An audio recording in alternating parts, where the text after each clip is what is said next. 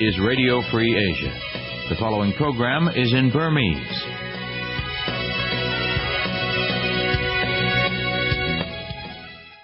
ကျက်တီမင်္ဂလာဖျားပြားနဲ့ပြည့်စုံတဲ့မနက်ခင်းဖြစ်ပါစေခင်ဗျာ။ဒီကနေ့1380ပြည့်နှစ်ကစုံလပြည့်ကျော်10ရက်ခရစ်နှစ်2018ခုမေလ9ရက်ဗုဒ္ဓနေ့မနေ့ပိုင်း RFA လွတ်လပ်တဲ့အာရှအသံအစီအစဉ်တွေကိုအမေရိကန်ပြည်ထောင်စုဝါရှင်တန် DC မြို့တော်ကနေစတင်ထုတ်လွှင့်နေပါပြီ။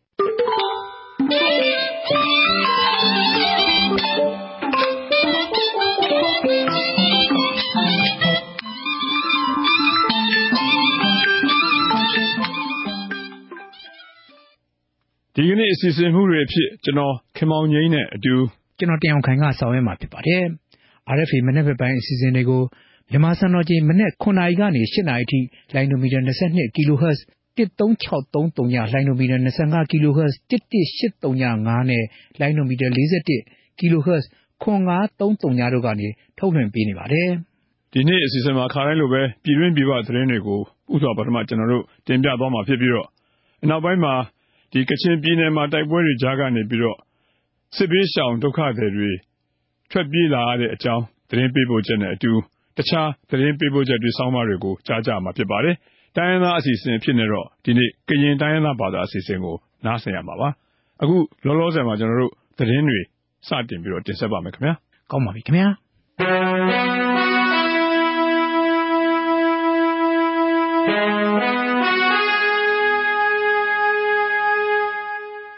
မြန်မာနိုင်ငံက လွှတ်တော်အသီးသီးအတွက် ကိုယ်စားလှယ်လစ်လပ်နေတဲ့ မဲဆန္ဒနယ်တွေကို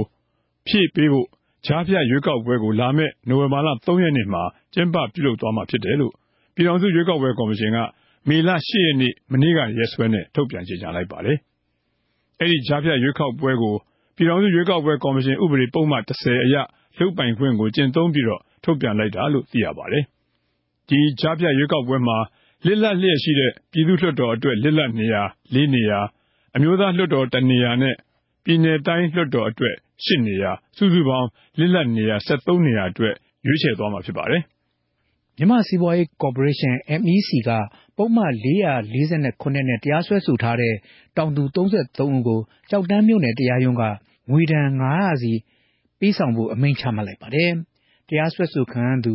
ဦးစောထွန်းက အယူခံဆက်တက်သွားမှာဖြစ်တယ်လို့ ပြောပါတယ်။ဟုတ်ကဲ့အမိန့်ချလိုက်ကြတော့အခုကျွန်တော်တို့ကလေသမားတွေငွေဒဏ်ရကြဆိုကျွန်တော်တို့ကကျုံသွားတဲ့သဘောပေါ့ ဒါပေမဲ့ကျွန်တော်တို့က အခုအကျုံတော့ မခံဘူးကျွန်တော်တို့ဖတ်ပြီးတော့ယူခံဖတ်ပြီးတော့ဒီပြန်လုံးပြန်တက်ကျွန်တော်တို့ကတော့လေသမားတွေက အဲ့ထဲမှာလဲဟိုပါပေါ့လေဖြတ်ထားတဲ့ အဖိုးကြီးတွေလည်းပါတယ် အသက် ၄၅60 90ဟော60ရာအငယ်တော့80လောက်ပြီးတော့လေဖြတ်ထားတဲ့ လူတွေကလည်း ရုံးတက်လာတယ်ဒီအမှုကလေ ကျွန်တော်တို့က အပြင်ကျွန်တော်တို့လည်းဒီလိုကြီးကြတာလည်း မဟုတ်ဘူးကျွန်တော်တို့က ဒီမှာတော့ ဝင်းလို့တို့ ကျွန်တော်တို့ လွတ်မယ်လို့လေသမားတွေကတော့ မျှော်လင့်တာပေါ့ ရန်ကုန်တိုင်းဒေသကြီး ကျောက်တန်းမြို့နယ် သီတာမြန်ရပ်ကွက်မှာရှိတဲ့ လယ်မြေဧက660ကို အိုးအိမ်ဦးစီးဌာနက1996-98ခုနှစ်က သိမ်းယူခဲ့ပြီး အဲဒီမြေတွေထဲက ဧက100ကျော်မှာ မြန်မာ့စီးပွားရေးကော်ပိုရေးရှင်းက2002ခုနှစ်မှာ သင်္ဘောဖျက်စက်ရုံ တည်ဆောက်ခဲ့တာ ဖြစ်ပါတယ်။စီမံကိန်းအကောင်အထည်မဖော်တဲ့ မြေဧက500ပေါ်မှာ တောင်သူတွေက မြေခွန်ပေးပြီး ဆက်လက်လုပ်ကိုင်ခဲ့ကြတယ်လို့ တောင်သူတွေက ပြောပြပါတယ်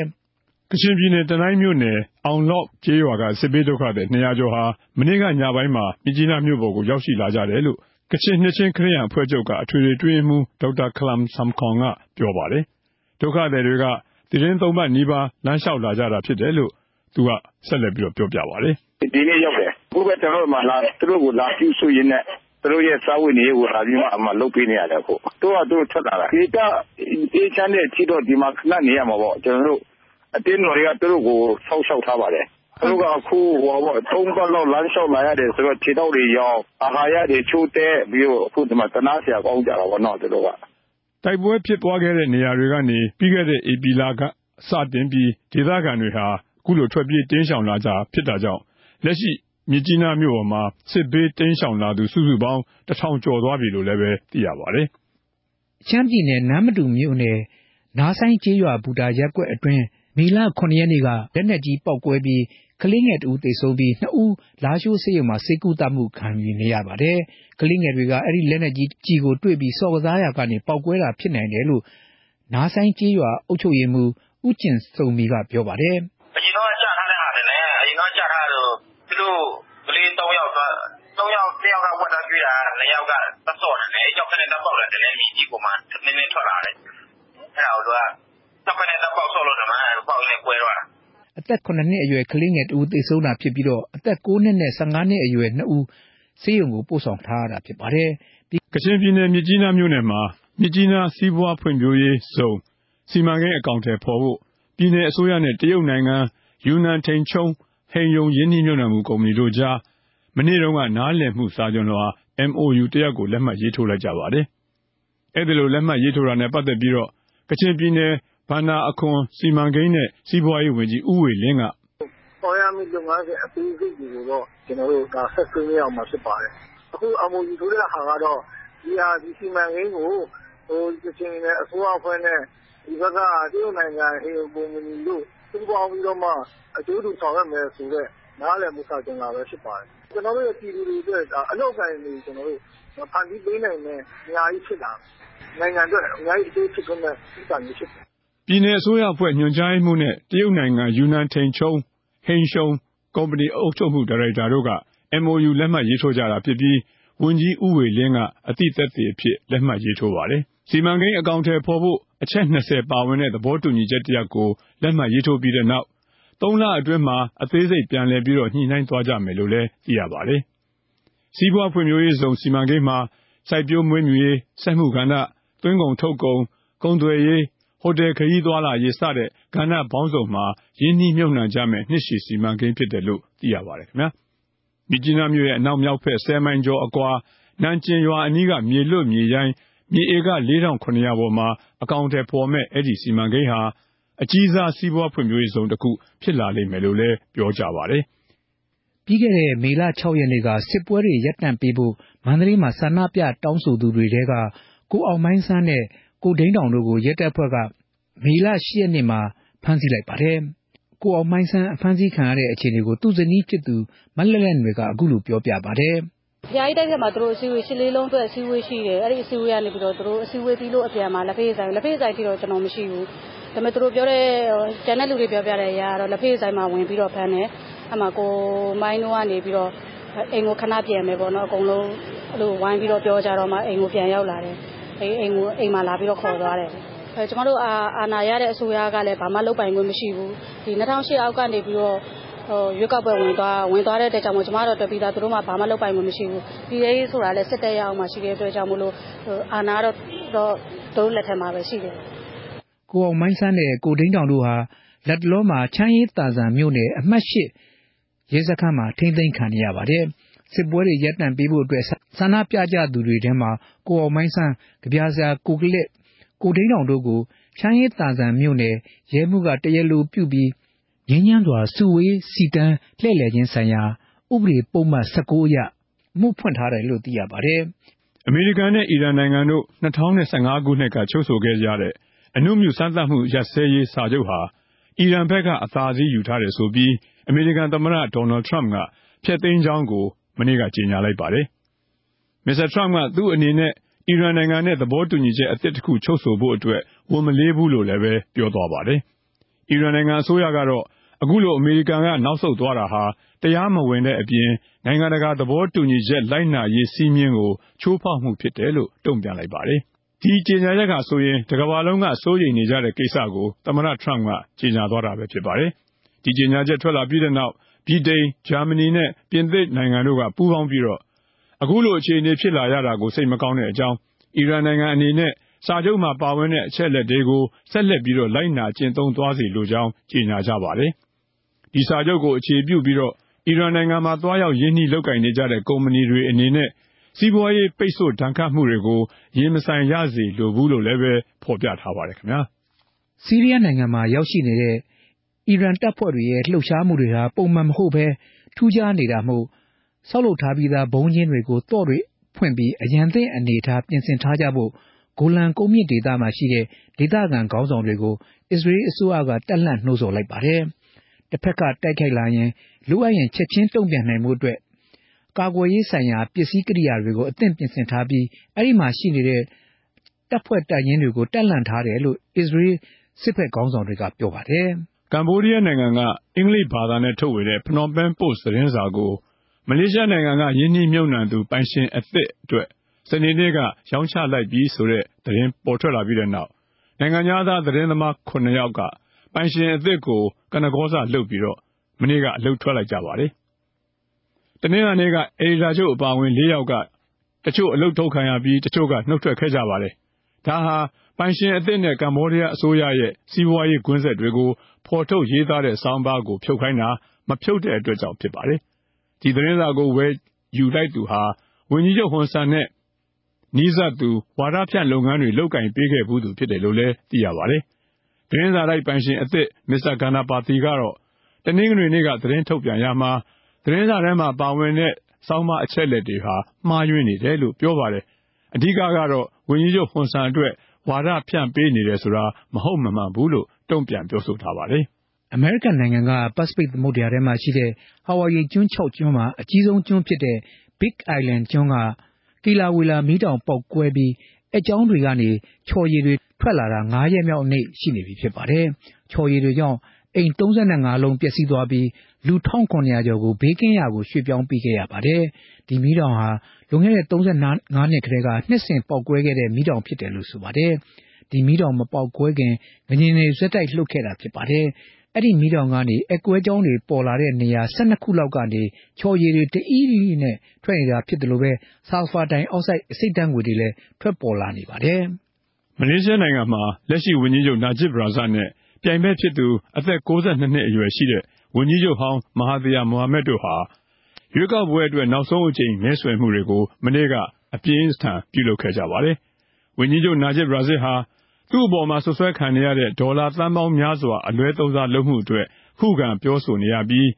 ဒေါက်တာ မဟာသီယာကတော့ နာဂျစ်ဘရာဇတ်ကို တိုင်းပြည်ကို ဖျက်ဆီးသူလို့ဆွဆွဲခဲ့ပြီးတော့ပြည်သူတွေရဲ့ ဂုဏ်သိက္ခာကို ပြန်လည်ဆယ်ယူဖို့နဲ့ အစိုးရကို ပြောင်းလဲပြရမယ်လို့ ပြောနေပါတယ်ခင်ဗျာ သတင်းတွေ ကြီးညာပေးခဲ့တာပါခင်ဗျာ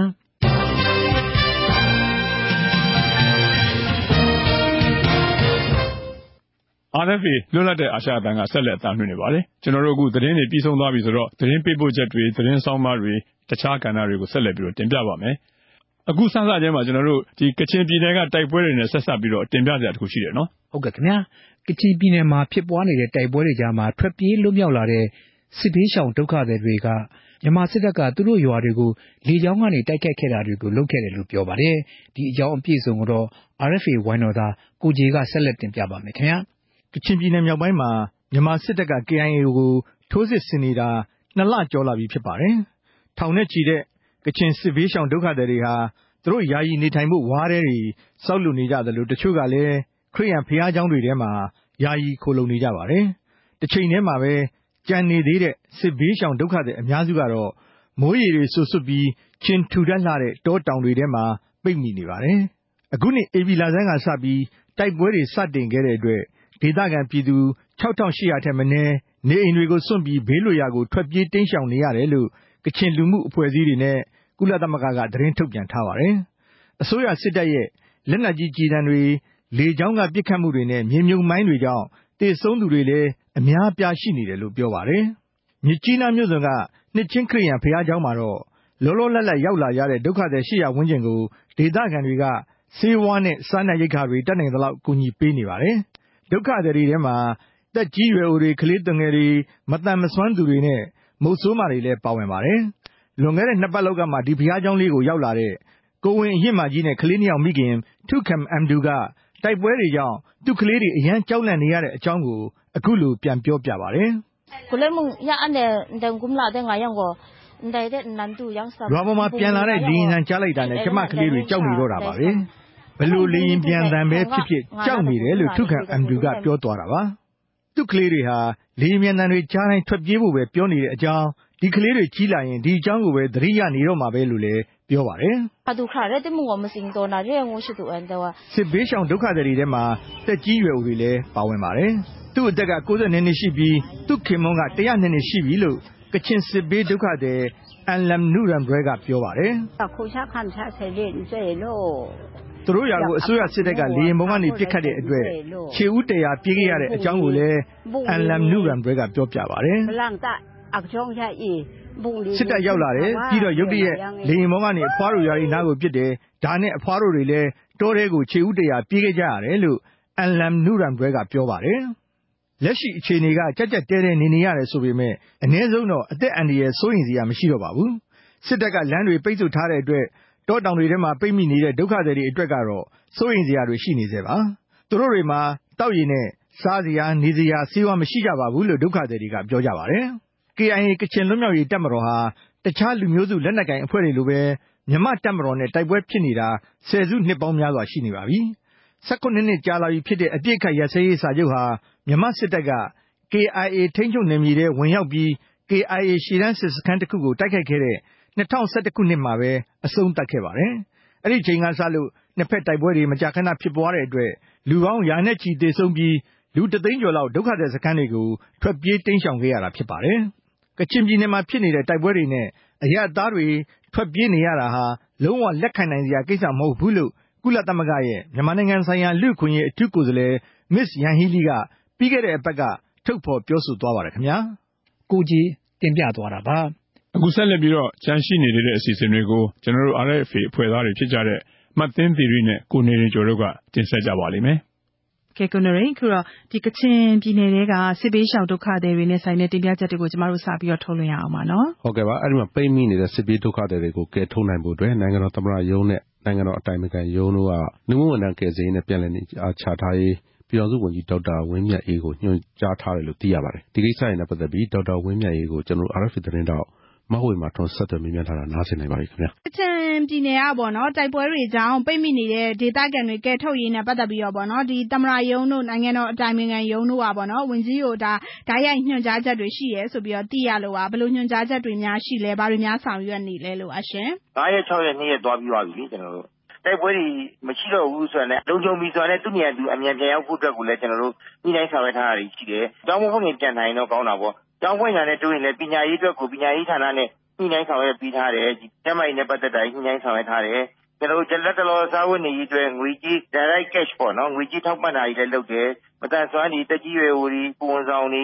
ကလေးသေးလေးတွေ ဒါတွေကိုလည်းတိကျစီကျွန်တော်တို့ထောက်ပံ့တာတွေ လုပ်ခဲ့တယ်ခင်ဗျ။ဒါပေမဲ့သူတို့စိတ်ပူတဲ့ အဓိကအချက်ကတော့ မလုံခြုံတဲ့နေရာမှာကြံခဲ့တယ်လို့ ယူဆတဲ့လူတွေလည်း ပြန်ခေါ်ထုတ်ပြီးပြီ မနေ့ညနေက အကုန်လုံး အဆင်ပြေသွားပြီဒါတွေကျွန်တော်တို့ဆောင်ရွက်တာပါခင်ဗျသမရယုံတို့နိုင်ငံတော်တိုင်ပင်ခံတို့ကနေပြီးတော့ဒါကိစ္စတွေကဆောင်ရွက်ပေးဖို့ဆိုပြီးတော့ပြောတယ်ပြည်내စုရနဲ့လည်းပူးပေါင်းတယ်နောက်ကျန်တဲ့အဖွဲ့အစည်းနဲ့ပူးပေါင်းတယ်တက်မတော်နဲ့လည်းပူးပေါင်းဆောင်ရွက်တယ်ရခိုင်ရေးကိစ္စမှာပေါ့နော်ဝန်ကြီးဟိုပါဝင်ဆောင်ရွက်ခဲ့တယ်လို့မျိုးဒီကချင်ကိစ္စမှာရောအစိုးရကိုစားပြုအနေနဲ့ဟိုရှေ့ဆက်ဆောင်ရွက်ဖို့တွေရှိနေမလားလို့ပါရှင်ဒီလုပ်ငန်းတွေတော်တော်များများပြန်လည်ထူထောင်ရေးလုပ်ငန်းတွေပါတယ်ဒါကြောင့်ကျွန်တော်တို့ဆက်လက်ပြီးတော့ဆောင်ရွက်မှာပဲဥပမာကရင်တို့ငញ្ញရပြီးသား နေရာတွေပေါ့နော် အဲဒီလိုနေရာတွေမှာလည်း ကျွန်တော်တို့ကနေပြီးတော့ ကိုယ်ပိုင်အုပ်ချုပ်ခွင့်ရဒေသတို့ ဒါဒီမှာလည်း ပြန်လည်ထူထောင်ရေးလုပ်ငန်းတွေကို အကုန်လုံးမှာ ဖြန့်ကျက်ပြီးတော့ တနိုင်ငံလုံးတိုက်တာနေနဲ့ ကျွန်တော်ဆောင်ရွက်နေပါတယ်ခင်ဗျာဒါဒီလည်း ဆက်လုပ်သွားမှာပါ ကချင်တစ်ခုတည်းတော့ မဟုတ်ပါဘူးခင်ဗျာဒါပေမဲ့ ကချင်မှာလည်းကျွန်တော်တို့ဆက်လက်ပြီးတော့ ဆောင်ရွက်မယ့် ကိစ္စတွေရှိပါတယ် ဝန်ကြီးလည်းပေါ့နော်9ရက်နေ့နဲ့6ရက်နေ့က ကွင်းစင်သွားခဲ့တာရှိတယ် ဒီခီးစဉ်မှာပေါ့နော်မြင်တွေ့ခဲ့ရတဲ့ အခြေအနေတွေနဲ့ နောက်ဆက်တွဲ အရေးကြီးကြီး ဆက်လက်လှုပ်ဆောင်မယ့် အရာတွေရော ဘာတွေများရှိနေမလဲလို့ပါ တိုက်ပွဲချောင်စခန်းတော်တော်များများကို ရောက်ခဲ့တဲ့ခါကျတော့ ဘာတွေတွေ့ရလဲဆိုရှင် သူတို့နဲ့တွေ့ရတော့ သူတို့ရဲ့ ခံစားချက်တို့ သဘောထားတို့ သိရတာပေါ့နော် အားလုံးကငញ្ញရေးကို လိုချင်ကြတယ်ဆိုတာတော့သိကြတယ်ဆိုတော့သူတို့လိုအပ်ချက်က အဓိကပါလဲဆိုလုံခြုံမှုကို လိုအပ်တယ်အကယ် လုံခြုံတဲ့နေရာတော့ ရောက်ပြီ သူတို့ မလုံခြုံဘူးဆိုတဲ့ ထင်ရတဲ့နေရာဘယ်နေရာကြီးလဲဆိုတော့ တိုက်ပွဲဖြစ်တဲ့နေရာတွေနဲ့ နီးတဲ့နေရာတွေ မလုံခြုံဘူးလို့ ယူဆရတယ်ပေါ့ ဒါကြောင့်မလို့ အဲ့ဒီနေရာကနေပြီးတော့မနေမနေလို့ဘူး လမ်းမဆက်သွယ်ခက်ခဲရင်လည်းသူကနေ ကူညီပြီးတော့ဟိုဒီလုံခြုံတဲ့နေရာကို ပို့ပေးဖို့ပေါ့ ဒါတွေကို ကျွန်တော်တို့က သိခဲ့ရတာပေါ့ အဲ့ဒါတွေကို ကျွန်တော်တို့ ဆောင်ရွက်နေတယ် ပိတ်မိနေတဲ့ ဒေသခံတွေကဲထုတ်ရေးအတွက်ပေါ့နော်ဝင်ကြီးတို့ ပြောင်စုအစိုးရအဖွဲ့နေနဲ့ပေါ့တက်မတော်နဲ့ ပူးပေါင်းဆောင်ရွက်မှုတွေ ရှိနေတယ်ဆိုပြီးတော့ ပြောထားလည်း ရှိရပေါ့နော်တက်မတော်နဲ့ဘလောက်အတိုင်းတာအထိပေါ့နော်ညှိနှိုင်းလှုပ်ဆောင်နေတဲ့ အခြေအနေများ ရှိလဲလို့ပါရှင်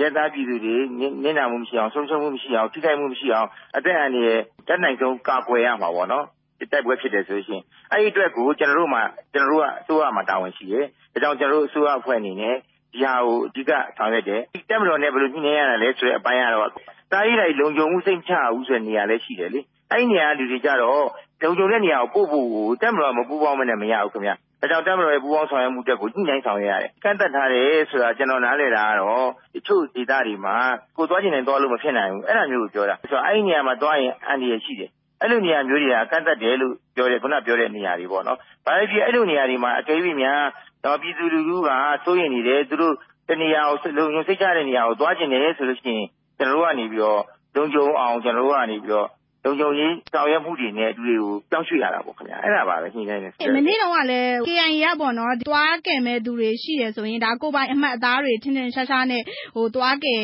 နိုင်တယ်ဆိုတဲ့ဟာမျိုး ကြီးညာချက်ထုတ်ပြန်တာမျိုးရှိတယ် ဒီအလားလာရပေါ့နော်ဟိုပိတ်မိနေတဲ့ ဒေသခံတွေကို သွားကယ်တဲ့အခါမျိုးမှာဒါအခြေအနေတွေ ကောင်းလာနိုင်ပြီလို့များ ဝန်ကြီးတို့ မြင်လားတမတော်ကလည်း ပြည်သူ့ဆိုရနဲ့ ပူးပေါင်းဆောင်ရွက်နေတယ်ဒီ KIA ကလည်း အခုလို ဒီလိုစာထုတ်ပြန်ထားတယ်ဆိုတဲ့ အနေအထားတွေအရာပေါ့ အမှန်တည်းပြောရရင်တော့ ကျွန်တော်က အဲ့ဒီဆက်လိုမျိုးထုတ်တာလို့ပါလို့ ကျွန်တော်မသိသေးဘူးပေါ့နော် ဒါပေမဲ့ ကောင်းပါတယ်ခင်ဗျာအဲ့ဒါဆိုရင်တော့ ပိုကောင်းတာပေါ့ အားလုံးကဟိုပါပေါ့နော်ပြည်သူကို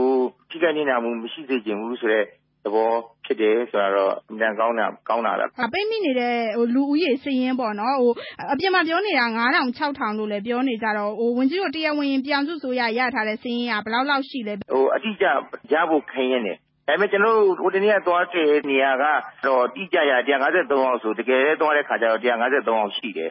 ဒါပေမဲ့ တချို့နေရာတွေမှာ ပြောတဲ့ကဏ္ဍတိုင်း မရှိတဲ့နေရာတွေလည်း ရှိတယ်လို့ဒါကျွန်တော်တို့က ကိုယ်တိုင်သွားတာ မဟုတ်ဘူး အဖွဲ့တွေအဖွဲ့တွေ꿰ပြီးတော့ ပြည်နယ်အစိုးရရဲ့ အစီအစဉ်နဲ့ သွားတာ သွားတော့ တချို့နေရာတွေမှာဆိုပြောလို့သွားတယ် ဒါပေမဲ့ကိုကြတော့ တယောက်မှ မရှိဘူး အဲ့တော့ ဒီကဏ္ဍတွေ အမှန်ရရှိဖို့အတွက်ကိုလည်း ပြည်နယ်အစိုးရနဲ့ ပူးပေါင်းဆောင်ရွက်နေကြတယ်ခင်ဗျကြိုးစားနေကြတယ် ဒါပေမဲ့ တချို့ကဏ္ဍတွေ ထွက်တဲ့ကဏ္ဍတိုင်းကိုတော့ဟိုမှန်တယ်လို့ မယူဆပါနဲ့ ဒါအလွန်ရေးကြီးတဲ့ ကိစ္စပါနေရာတွေနေသားတော့ နောက်ထပ်ဆက်ပြီးတော့ တနိုင်တို့ ဘာလို့ အဲ့ဒီဘက်ကဟိုဆက်ထည့်ပြီးတော့ ထုတ်ဖို့နေရာတွေဟို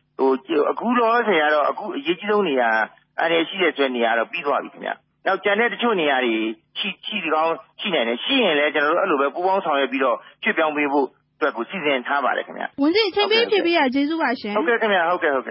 ဟုတ်ကဲ့ဒါတော့ လူမှုဝန်ထမ်းကယ်ဆယ်ရေးနဲ့ ပြန်လည်နေရာချထားရေးဝန်ကြီး ဒေါက်တာဝင်းမြတ်အေးကို ကျွန်တော် RFA သတင်းတော်မဝေမာထွန်း ဆက်သွယ်မြင်း တင်ပြသွားတာပါခင်ဗျ ဟုတ်ကဲ့တစ်ဆက်သေးပါပဲရှင် ကချင်ပြည်နယ်အတွင်း တောတောင်တွေထဲ ပိတ်မိနေကြတဲ့ စစ်ဘေးရှောင်ဒုက္ခသည်တွေကုညီကယ်ဆယ်ရေးနဲ့ ပတ်သက်လို့လဲ NLD ပါတီရဲ့ ပြောခွင့်ရသူ ဒေါက်တာမျိုးညွန့်ကိုကျွန်မဆက်သွယ်မေးမြန်းထားပါတယ်ရှင် ဟုတ်ကဲ့ အခု ကချင်ပြည်နယ်ထဲမှာ တိုက်ပွဲတွေကြောင့် ပိတ်မိနေတဲ့ စစ်ဘေးဒုက္ခသည်တွေ လွတ်မြောက်လာရေးဆိုပြီး ဆန္ဒပြတောင်းဆိုတာတွေလည်း ရှိနေပါတယ်။အခုဆက်ပြီးတော့လည်း ပိတ်မိနေတဲ့ အခြေအနေတွေလည်း ရှိနေပါတယ်ဆိုတော့ ဒီစစ်ဘေးဒုက္ခသည် စစ်ဘေးရှောင်ဒုက္ခသည်တွေနဲ့ ပတ်သက်ပြီးတော့ ဆရာတို့ NLD ရဲ့ သဘောထားသိချင်ပါတယ်ဆရာ NLD ဘာပြောနိုင်မလဲရှင်ဟုတ်ကဲ့။ဟိုကျွန်တော်တို့ကတော့ ဒုက္ခသည်တွေပေါ့လေနော်။ဒီစစ်ပွဲကြောင့် ဒုက္ခရောက်နေတဲ့ အပြစ်မဲ့ပြည်သူတွေကို သူတို့ရဲ့ စာဝန်နေကို အမြန်ဆုံးဖြည့်ဆည်းပေးဖို့က ဒါ ကျွန်တော်တို့ဟောတာပါခင်ဗျာ။ဒါပေမဲ့ ကျွန်တော်ကကျွန်တော်တို့အစိုးရ ရဲ့ သဘောတခုလည်း မပြီးပါဘူး။လုံခြုံရေးကိစ္စဆိုရင် အားလုံးသိတဲ့အတိုင်းပဲ ဖွဲ့စည်းအုပ်ချုပ်ပုံ အခြေခံဥပဒေအရ တပ်မတော်ရဲ့ သဘောထားလည်း ဒီနေရာမှာ အများကြီး အရေးပါပါတယ်ခင်ဗျ။ဟုတ်ကဲ့ အစိုးရဘက်ကဒီစစ်ဘေးရှောင်ဒုက္ခသည်တွေ နောက်ပြီးတော့ဒီပိတ်မိနေတဲ့ ဒုက္ခသည်တွေကို ကူညီဖို့ပေါ့နော်ဒီကြိုးပမ်းနေကြတာ ကြိုးစားနေရတယ်တွေ့ရတယ် ဒါပေမဲ့စစ်တပ်က တချို့ဟန်တားတာတွေ ရှိနေပါတယ် ဆိုတော့ ဆရာ ခုနပြောသလိုပဲ လုံခြုံရေးအရာပေါ့နော် စစ်တပ်ကဒီ ပူပေါင်းပါရွက်ဖို့ လိုတယ်ဆိုတဲ့အခါကျတော့ ဒီလိုအခြေအနေနှစ်ခု ကွာဟနေတာ ဘာကြောင့်လို့ ဆရာသုံးသပ်ပါလဲရှင်ဟုတ်တောင်းရှိဖွဲ့စည်းအုပ်ချုပ်ပုံ အခြေခံဥပဒေအရာကျွန်တော်တို့ဒီတာဝန်ယူမှု တာဝန်ခံမှုက အစိုးရတကူထဲမှာပဲ မရှိဘူး နှစ်ခု နှစ်ပိုင်းကွဲနေတဲ့ သဘောကြောင့်ပါ ဟုတ်ကဲ့ဒီငင်းချမ်းရေးဆွေးနွေးနေသူတစ်ဖက်မှာလည်း တိုက်ပွဲဖြစ်နေတယ်ဆိုတော့ ဒီအခြေအနေ နှစ်ခုအပေါ်မှာရော ဆရာတို့ဒီ NLD ပါတီ ဘယ်လိုသုံးသပ်ပါလဲရှင်။ဘာကြောင့်လို့သုံးသပ်ပါလဲရှင်။ဟိုကျွန်တော်တို့က ငြိမ်းချမ်းရေးအတွက်စင်မြဲပဲ တိုင်းသားလက်နက်ကိုင်တပ်ဖွဲ့တွေရော တိုင်းသားနဲ့ပြည်သူတွေနဲ့ရောဟိုတွေ့ဆုံဆွေးနွေးပြီးတော့ ညှိနှိုင်းဖြေရှာရေးက ကျွန်တော်တို့ရဲ့ မူပါခင်ဗျာ။အဲ့လို ဆွေးနွေးဖြေရှာနေတဲ့အချိန်မှာ တိုက်ပွဲတွေ အရှိန်မြင့်လာတာကတော့ ကျွန်တော်တို့ဒီ မနှစ်သက်ပါဘူး။ဒါပေမဲ့ ကျွန်တော်တို့တူးတဲ့အနေနဲ့လည်း ဒီတိုက်ပွဲတွေ ရပ်တန့်တော့အောင် ကျွန်တော်တို့ မစွမ်းဆောင်နိုင်ပါဘူးခင်ဗျ။ဟုတ်ကဲ့ ဆိုတော့ အခုတိုက်ပွဲတွေဖြစ်နေတယ်နော်ပဋိပက္ခတွေဖြစ်နေတဲ့ အခြေအနေတွေကို အစိုးရအနေနဲ့ဒီစစ်တပ်နဲ့ မညှိနိုင်တာရော ဘာကြောင့်လို့ ဆရာသုံးသပ်ပါလဲရှင်။အဲ့ဒါကြီးကတော့ ကျွန်တော်တို့ဒီအထိပ်ပိုင်းခေါင်းဆောင်တွေကြားမှာ ဆွေးနွေးညှိနှိုင်းမှု တိုင်ပင်မှု အသိပေးမှု ရှိမယ်လို့ ကျွန်တော်ယုံကြည်ပါတယ်။ဒါပေမဲ့ ကျွန်တော်တို့ပါတီအနေနဲ့တော့ ဒါတွေ သိခွင့်မရှိပါဘူးခင်ဗျ။ဟုတ်ကဲ့ အခုဒီကချင်ပြည်နယ်ထဲမှာဖြစ်တဲ့ တိုက်ပွဲတွေကြောင့်ဒီပိတ်မိနေတဲ့ ဒေသခံတွေခုချိန်ထိ ခေါ်မထုတ်နိုင်သေးတဲ့ အနေအထားတွေဟာဒီအစိုးရရဲ့ပေါ့နော်ဒီလှုပ်ဆောင်နေတဲ့ ငြိမ်းချမ်းရေး နောက် အစိုးရကြိုးပမ်းနေတဲ့ဒီတိုင်းပြည်တိုးတက်ဖွံ့ဖြိုးရေးတွေအတွက် ထိခိုက်မှုရှိပါသလားဆရာ ဆရာ ဘယ်လို သုံးသပ်ပါလဲရှင်ပြည်သူမှာဒုက္ခရောက်ပြီဆိုတိုင်းမှာ အစိုးရဟာ ဒါပေါ်မှာဆက်ရောက်မှု ထိခိုက်မှုရှိပါတယ်ခင်ဗျာဟုတ်ကဲ့ အခုဆိုရင် ရခိုင်ပြည်နယ်ပြဿနာက နိုင်ငံတကာဖိအားပေးမှု တော်တော်လေး ကြီးကြီးမားမား အစိုးရ ရင်ဆိုင်နေရတာပါ အခု ကချင်ပြည်နယ်နဲ့ ပတ်သက်ပြီးတော့လေကုလသမဂ္ဂလို အဖွဲ့အစည်းတွေကလေထောက်ပြစရာ ဖြစ်လာတယ်ဆိုတဲ့အခါကျတော့ အစိုးရအနေနဲ့ ဒီအခြေအနေနှစ်ခုတွေအပေါ်မှာ ဘယ်လိုဖြေရှင်းသင့်တယ်လို့ ထင်ပါလဲ ဘယ်လောက်အထိ အမြန်ဆုံး ဖြေရှင်းဖို့ လိုမယ်လို့ ဆရာ သုံးသပ်ပါလဲရှင်ကျွန်တော်တို့ရဲ့ နာဂာကြီး ဦးတင်ပြောခဲ့ပါတယ် ပြည်တွင်းစစ်ဟာ အမြန်ဆုံး ဖြေရှင်းရမယ့်ကိစ္စ ဖြစ်ပါတယ်။တရက်မဟုတ်ပါဘူး။အချိန် တနာရီ တမိနစ် နောက်ကျလေ ကျွန်တော်တို့ တိုင်းပြည်အတွက် ပိုပြီးနစ်နာလေပါမယ် အဲ့တော့ ကျနော်တို့ကတော့ အချိန်ကို စောနိုင်လေစောလျင်စွာကျနော်တို့ဖြေရှင်းနိုင်ဖို့ ပါဝင်သက်ဆိုင်တဲ့ အဖွဲ့အစည်းအားလုံး ပါဝင်တဲ့သူဖြင့် ဆုံးဖြတ်ချက်ပေးနိုင်တဲ့ ပုဂ္ဂိုလ်အားလုံးပါဝင်တဲ့ တွေ့ဆုံဆွေးနွေးမှုတွေနော်အမြန်ဆုံး လုပ်စေချင်ပါတယ် ဒီအောင်မြင်မှု မရမချင်းနဲ့စဉ်ဆက်မပြတ် လုပ်စေချင်ပါတယ်ခင်ဗျဟုတ်ကဲ့ ဆရာတို့ NLD ပါတီအနေနဲ့ရောဒီအခုတောတောင်တွေရဲ့ပိတ်မိနေတဲ့ ဒုက္ခသည်တွေနဲ့ ပတ်သက်ပြီး ဆရာတို့ဘက်က အကူအညီပေးနေရများ ရှိပါလားရှင်ဘယ်လိုများ လုပ်ပေးနေရရှိလဲဆရာဟုတ်ကဲ့ဟိုကျွန်တော်ရှင်ရတော့ဒုက္ခသည်စခန်းတွေကိုဒီမျိုးမီကော်မတီအနေနဲ့တွားရောက်ပြီးတော့ ကျွန်တော်တို့ဟိုကူညီထောက်ပံ့ပန်းနေတာရှိပါတယ် အခုချိန်တွေကတော့ လုံခြုံရေးအခြေအနေတွေကို ထောက်ပြီးတော့ ကျွန်တော်တို့ ဒီလိုကူညီနိုင်တာတော့ မရှိပါဘူး ပို့ပြီးလုပ်ပိုင်ခွင့်ရှိတဲ့ အုပ်ချုပ်ရေးပိုင်းအနေနဲ့ပဲ ကျွန်တော်တို့ လုပ်ဆောင်နေပါတယ် ဟုတ်ကဲ့ အခုတိုင်းပြည်မှာ အခုလိုပေါ့နော်ဒါပရိပခဖြစ်တဲ့မငြိမ်မသက်ဖြစ်တဲ့ အနေအထားတွေဟာ ဒီတိုင်းပြည်ဖွံ့ဖြိုးတိုးတက်ရေးအတွက် ဘယ်လောက်ထိ ထိခိုက်ပါလဲဆရာ NLD အနေနဲ့ရောဘယ်လောက်ထိဟိုပါတီပေါ့နော် အစိုးရအနေနဲ့ရော ဘယ်လောက်ထိ စိန်ခေါ်မှုရှိနေတယ်လို့ ဆရာသုံးသပ်ပါလဲရှင်ဒါက ကျွန်တော်တို့တမိုင်းနဲ့ ချီလာတဲ့ ပြဿနာပါ အဲ့ဒီလို အခက်ပြဿနာများရှိတိုင်းမှာ တိုင်းပြည်က ပို့ပြီးတော့နော်ယူရင်းလာတယ်ဆိုတာတမိုင်းကြောင်းမှာလည်း အထင်ရှားတွေ့ရမှာပါ အဲ့တော့ ကျွန်တော်တို့က ဒီပြဿနာတွေကို အမြန်ဆုံးဖြေရှင်းနိုင်မှုတော့ တတ်နိုင်များနည်းလမ်းပေါင်းစုံနဲ့ ဆက်လက်ပြီးကြိုးစားနေပါဟုတ်ကဲ့ခုလိုဖြစ်ပေးတာ ကျေးဇူးအများကြီးတင်ပါတယ်ရှင် RFA မြန်မာပိုင်းစီစဉ်တွေကို ဆက်လက်တင်လှည့်ပေးနေပါတယ်ရှင်။ကဲကိုနရိခုတော့ပသိမ်ဘက်က သတင်းတပုတ်ဖတ်လဲကျမတို့ ဆက်ရအောင်ပါနော်။ဟုတ်ကဲ့ပါ ဒါကတော့ဒီပြီးခဲ့တဲ့နှစ် ဇန်နဝါရီလ9ရက်နေ့တုန်းကပသိမ်ဟိုတယ်မှာ ကျင်းပခဲ့တဲ့ ငြိမ်းချမ်းရေး အလုံးစုံဆွေးနွေးပွဲမှာ စစ်ပွဲတွေအလိုမရှိပြဇက်ကို Facebook မှာ တိုက်ရိုက်ထုတ်လွှင့်ခဲ့တဲ့ ဦးထွန်းထွန်းဦးရဲ့ အမှုပါ။သူ့ကို တပ်မတော်ကနေပြီးတော့ပုံမှန်66ခါကြီးနဲ့ တရားစွဲထားပြီး မနေ့က ထောင်ဒဏ်3လအမိန့်ချလိုက်ပါတယ်ဟုတ်ကဲ့ဒီကိစ္စနဲ့ပတ်သက်ပြီးတော့ဒီပုံမှန်66တွေနဲ့ တရားစွဲနေတဲ့ အမှုတွေကိုစင်းပြုစုနေတဲ့ဒီလွတ်လပ်စွာ ထုတ်ဖော်ပြောဆိုခွင့် လှုပ်ရှားမှုအဖွဲ့အတန်ဆိုတဲ့အဖွဲ့က မောင်ဆောင်ခါကို ကျွန်တော် RFA သတင်းတော့မတီတီမင်းစင် ဆက်သွယ်မြင်ညာလာတာပါခင်ဗျ ဟုတ်ကဲ့ရှင်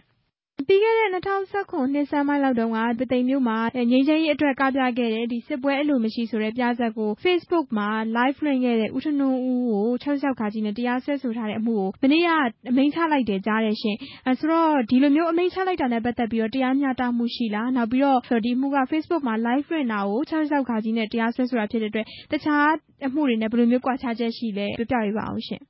ဒီအမှုဆိုရင်ကျနော်တို့အဲဒီပုသိမ်ဘက်မှာရှိတဲ့ တပ်မတော်အရာရှိတဦးကနေပြီးအဓိကထား စွဲဆိုတာပေါ့။ဒါတော်တော်ကြာပါပြီ။ကျနော်တို့တနှစ်ကျော်ကျော်လောက် ကြာနေပြီ။ပုသိမ်မှာ ကျောင်းသားတွေက အခမ်းအနားတခုမှာ သူတို့ စစ်ဆန့်ကျင်ရေးနဲ့ ပတ်သက်တဲ့ ပြဇာတ်တခု ကပြတယ်။ပြဇာတ်ကိုထွန်းထွန်းဦးက သူ့ရဲ့ Facebook Account ကနေပြီးတော့ Live လွှင့်ခဲ့တဲ့အမှုကြောင့် ဒီဥပဒေနဲ့ တရားစွဲဆိုခြင်း ခံခဲ့ရတာပေါ့။တပ်မတော်က တရားစွဲခဲ့တဲ့ အမှု၇မှုထဲမှာ ပါတယ်ဗျ။ပြီးခဲ့တဲ့ ကာလတခုမှာပေါ့ခုနပြောတဲ့တပ်မတော်ကနေ တရားစွဲထားတဲ့ အမှု၅မှုကို ပိတ်သိမ်းခဲ့ပြီးတာရှိတယ်ဗျ။အဲဒီပိတ်သိမ်းခဲ့တဲ့ အမှု၅မှုထဲမှာ ဒီအမှုကို တပ်မတော်က မပိတ်သိမ်းပေးခဲ့ဘူး။လုံးဝပိတ်သိမ်းပေးခဲ့ခြင်း မရှိဘူး။အဲဒီတုန်းကဆိုရင် ကိုလဝီတို့ အမှုတွေရှိတယ်။ပြီးတော့ ကိုကျော်မင်းဆွေတို့ နောက်ပြီးတော့ အခြား ကိုထင်ကျော်တို့ နောက်ပြီးတော့တောင်ငူမှာရှိတဲ့ သံချပ်အဖွဲ့က တယောက်တို့ စသဖြင့် တပ်မတော်ကနေပြီးအမှု၅မှု ရုပ်သိမ်းခဲ့ပေမယ့် ဒီအမှုကိုကျတော့ လုံးဝပိတ်သိမ်းခဲ့ခြင်း မရှိဘူး။အဲဒီရုံးထုတ်တခုမှာဆိုရင် သူများအမှုတွေ ရုပ်သိမ်းတယ်။ဘာလို့ ဒီအမှုကို ရုပ်သိမ်းခဲ့ခြင်း မရှိလဲဆိုတော့ တပ်မတော်ကစွဲတဲ့အတွက် သူ့ရဲ့စွဲတဲ့ တရားလိုကကျတော့ သီးခြားစွဲတာ။ကျန်တဲ့ ပတ်သက်ပြီး သူ့ကိုလည်း ပိတ်ဖို့ဆိုပြီး ညွှန်ကြားချက် သီးခြားမလာဘဲ တရားစွဲတယ်ဆိုတာမျိုးတွေတရားခွင်မှာ ပြောတယ်။အဲဒီတော့ ဒီအမှုက တကယ်တော့ တော်တော်ကြာနေပြီ။အခုကျမှ အမိန့်ချတယ်။ဥပဒေ မပြင်ခင်ကတည်းက ဒီအမှုက ရှိနေတာဗျ။သူက အဲလိုမျိုး တရားစစွဲတယ် နောက်ပိုင်းမှာမှ ဒီအမှုက တကယ်ဆိုရင် ဥပဒေကမပြင်သေးခင် အမိန့်ချမယ်ဆိုရင် အရင်တုန်းက ပုံစံအတိုင်းဆို ၆ လလောက်တောင် ကျမယ်ထင်တယ်။ဒီနောက်ပိုင်းမှာမှ ဟိုတလောကပဲ ပုသိမ်မြို့မှာရှိတဲ့ ပုသိမ်မြို့နယ် NLD ပါတီက ပါတီဝင်တဦးကလည်း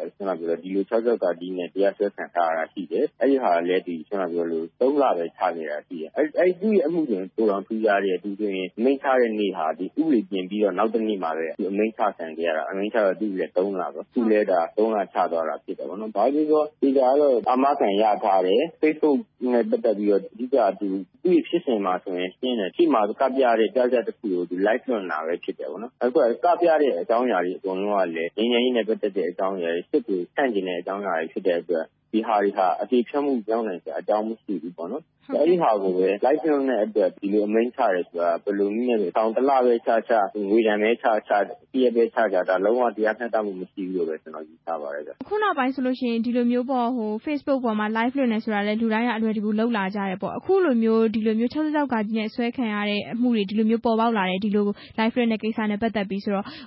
လူမှုကွန်ယက်သုံးတဲ့လူတွေကြားမှာ နောက်ပိုင်းမှာပေါ့နော် ဘယ်လိုမျိုး ကျပ်တည်းမှုတွေ ရှိလာနိုင်မလဲအခုအမှန်တကယ်တော့ နောက်ပိုင်းမှာမဟုတ်ဘူး ဒီလိုကိစ္စတွေ ဖြစ်နေတာကတော့ တော်တော်ကြာပြီးခဲ့တဲ့အစိုးရလက်ထက်ကနေပြီးယနေ့အစိုးရအထိပေါ့နော်ဒီဆက်သွယ်ရေးဥပဒေ ပြင်ပြီးခဲ့သည့်တိုင်အောင်ဒီ online ပေါ်မှာဒီရေးသားပြောဆိုမှုတွေ အထူးသဖြင့်ဒီအစိုးရတို့တက်မတော်တို့ပေါ့နော်အထူးသဖြင့်တက်မတော်ပေါ့ အဲ့လိုအခြေအနေမျိုးမှာ ဝေဖန်ပြောဆိုမှုတွေနဲ့ ပတ်သက်ပြီးတော့ အစိုးရက အချိန်ကြီးစောင့်ကြည့်ပြီးတော့ဒါအရေးယူဆောင်ရွက်နေတာကျွန်တော်တွေ့ရတယ် အခုဆိုရင်ဒါဟိုတလောကပဲ လွှတ်တော်မှာကျွန်တော်တို့ online ပေါ်မှာ စောင့်ကြည့်မှုတွေ အစိုးရလုပ်မယ်ဆိုပြီးတော့ဒီ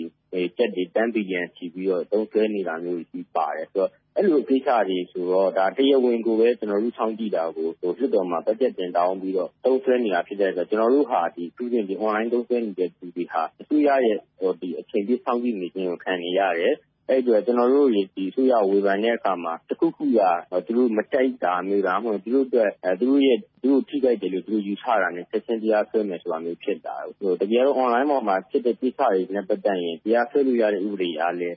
အရင်တော့66ကဒီရှိတယ် နောက်ပိုင်းအခုလက်ရှိအစိုးရပဲကြာထမ်းထားတဲ့ဒီနိုင်ငံသားတွေရဲ့ဒီပုံစံဆိုင်ရာ လွတ်လုံလုံကျွန်းဥပဒေဆိုတဲ့ ကိစ္စကလည်း ရှိတယ်ဆိုတော့ အဲ့မှာပါတဲ့ဒီပုံမှန်ရှစ်ကလုံးဆိုရင် အဲ့လိုပဲ online ပေါ်မှာ ဝေဖန်တဲ့လူတွေကိုလည်းရေးယူလို့ရတာရှိတယ် တကယ်ကိုလည်း စပြီးအရေးယူနေတဲ့ပုံစံတွေ ကျွန်တော်စတွေ့ရတာပေါ့ အဲ့တော့ဘယ်နာကကျွန်တော်တို့လက်တလုံးမှာတော့ အစိုးရကို online ပေါ်နေ ဝေဖန်တာပဲဖြစ်ဖြစ်ဒီဒီမဟုတ်ဒီကျွန်တော်တို့အများပြည်သူနဲ့ သက်ဆိုင်တဲ့လူပြောက်ကို ဝေဖန်တာပဲဖြစ်ဖြစ် အမြဲတမ်း အဲ့ဒီဟာနဲ့ ပတ်သက်ရင် NDA ရှိနေတယ်ဆိုတော့သိသိတယ်ဗျ ဟုတ်ကဲ့ပါကိုခုလိုဖြေကြားပေးတာ ကျေးဇူးတင်ပါတယ်ကိုနော် ကျေးဇူးပါ RFA သတင်းတောက် မသိရီမင်းစင်ပါရှင် မသိရင်အခုတော့ ကျွန်တော်ဒီနိုင်ငံတကာ ဗုဒ္ဓဘာသာလူငယ်တွေရဲ့ ညီလာခံတင်ပြရအောင်နော် ဟုတ်ကဲ့ပါရှင် ဥရောပကိုရောက်နေကြတဲ့ ဗုဒ္ဓဘာသာလူငယ်တွေ တွေ့ဆုံပြီးတော့ ဘာသာရေးနဲ့ ယဉ်ကျေးမှုအကြောင်းတွေကို ဆွေးနွေးကြမယ်ဥရောပလူငယ် ဗုဒ္ဓဘာသာဖိုရမ်ကိုတော့ အခု ဇူလိုင်လအတွင်း ဒိမတ်နိုင်ငံမှာ ကျင်းပမှာပါ ဒီဖိုရမ်ကို ဦးဆောင်စီစဉ်တဲ့ဒိမတ်နိုင်ငံ ဓမ္မအရေးသာသနာပြုကျောင်းတိုက်ကဗဒနာနာယက ဆရာတော်ဥကုသလတာမိကို ကျမတို့ RFA ဝိုင်းတော်သူ ဒေါက်ခက်မှဆက်သွယ်မေးမြန်းထားပါတယ်ရှင်ဟုတ်ကဲ့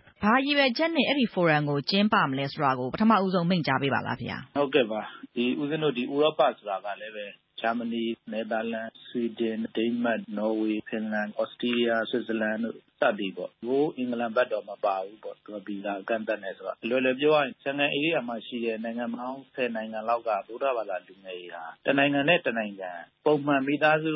ရင်းနှီးကြတာ ရှိတော့လည်းပဲကိုယ့်ရဲ့အနေနဲ့ မရှိဘူးပေါ့ အဲ့တော့ ဥရောပရောက် မြန်မာပြည်ကဗုဒ္ဓဘာသာလူငယ်တွေ အချင်းချင်းကိုရက်တွေ ချစ်ပြီးနေမယ်ဆိုလို့ရှိရင် အကျိုးတရားတွေ အများကြီး ရနိုင်တယ်ပေါ့ တင်ပါဗျာအဲ့လိုမျိုးများ ချိတ်ဆက်နိုင်မိလို့ရှိရင်ဘလို့အကျိုးတွေများ ရနိုင်မလို့ဖုံဖုံထင်ပါလဲဗျာဒီလူငယ်တွေမှာ ခွန်အားတွေ အများကြီးရှိတယ် အဲ့ဒီခွန်အားတွေကို ဒီနိုင်ငံမှာ သူတို့ရဲ့ဘဝအတွက် အသုံးချရင်လည်းချ